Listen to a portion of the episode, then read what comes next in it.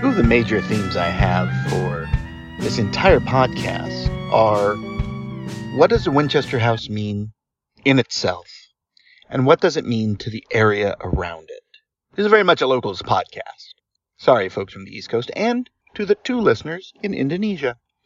One of the things that is interesting is how the architecture of the times had to compete with the, I don't want to say timeless, but because it's very timely. The Winchester House is very much of its time of the end of the 19th, beginning of the 20th century, the Italianate, the Victorian. Uh, there's some Edwardian also aspects to it that people sort of miss. The 1906 earthquake stopped most construction. There seems to have been a little bit because if you look at some of the photos, you'll notice some ornamentation, I guess is the best way to put it, has changed, but not a ton. But what's interesting is in the mid-century modern movement, which really began around post World War II, all the way up through probably the mid 70s, a huge amount of building happened in San Jose. Most of it's being torn down now, which is sad because I love mid-century. As much as I love Victorian, I love mid-century, and both of them have the same pluses and minuses.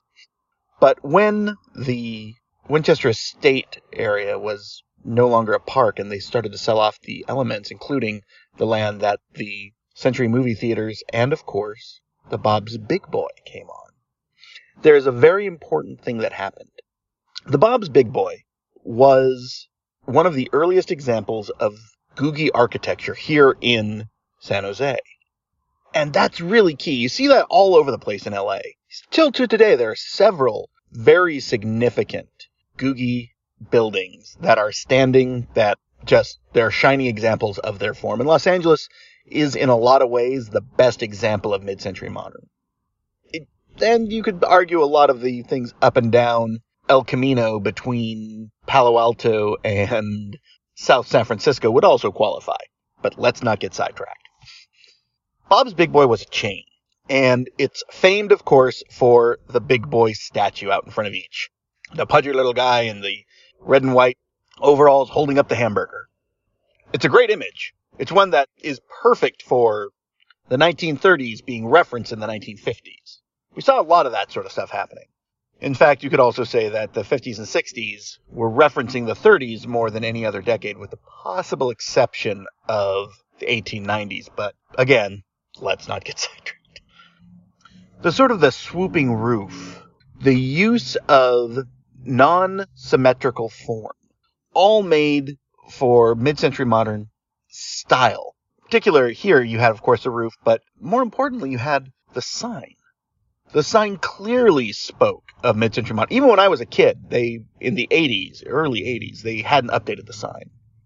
What Bob's Big Boy was, though, was a early example of what today we would call a family restaurant. It had good food, not great food, not super spectacular food, not nuanced food, but good food. The prices were relatively good. I've been collecting big boy menus and other menus as well, and they actually are on the lower end. They're famous for their hamburger, which to this day is one of the things that identifies what a hamburger is for me. It's the taste of biting into a big boy hamburger very much informed what my thought of a good hamburger was. Because, I mean, I knew the McDonald's hamburger, even the Whopper a little bit. I didn't really get a lot of Whoppers when I was a kid. It wasn't until it became 99 cents. But the image of Bob's Big Boy, to me, is my favorite meal of all time. It's a Coke and a water with the fisherman's platter, which was a fried piece of cod, I think three scallops and four shrimp, all battered and deep fried, and french fries. It was so good. And of course you would get tartar sauce with it. And it was okay. But cocktail sauce, that's the way to go. And then to finish off the meal, you had the world famous hot fudge cake. And at the time was a square patty of ice cream, vanilla ice cream between two devil's food cakes and then whipped cream, a cherry. I don't think there were nuts. I still think this is my favorite meal of all time. I've eaten around the world. Okay, here, England, Canada, Ireland. It's still my favorite meal. It's the one that I, I think of when I think of what would be the best thing to have right now. And sadly, Big Boy's been gone since, I think, 86? Was replaced by Flames, which kept the building design, which is utterly key because like I said, it had to stand not necessarily in opposition to, but it had to stand out from the Winchester House. And to a degree, the domes. There was a architectural marker required to be in that area. Really an important concept. Something that is often forgotten. That area was architecturally significant. The town and country across the street had a very specific look. A town and country look, in fact. But the Bob's was very, very clear. And when it became Flames, they changed the inside. They made it much more tropical. Uh, the carpeting in particular was, was bold. it was a bold statement. But the whole thing, the whole presentation was in direct opposition of Bob's. The portions were gigantic, particularly the portions of uh, cakes and pies. They were huge. But they still had this place that had a very architecturally significant statement made. A statement of mid-century modernism that was then advanced. External, you were in 1955, 1963, somewhere in there. Internally, you were very much in 1992. Which was great when it was first opened, I think in 89. So, what are you going to do? Bob's left, Flames came, then Flames closed, I believe in 2015, maybe 2014. And now it's been torn down and there's an office building in its place. A drab, plain box office building. This is the problem with modern construction theory.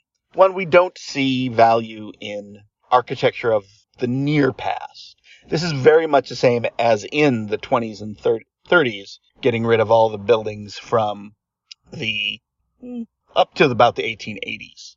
And then in the 50s when and 60s when the mid-century modern started to move in, knocking down as many Victorian buildings as you could. Now we're seeing that with the mid-century modern. The thing is right now, for the most part, we don't have an architectural voice. At least not a single architectural voice.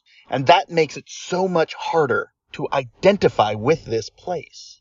Also, it just makes anything that's going to come bumping up against the Winchester House completely inadequate architecturally. That's sad to me.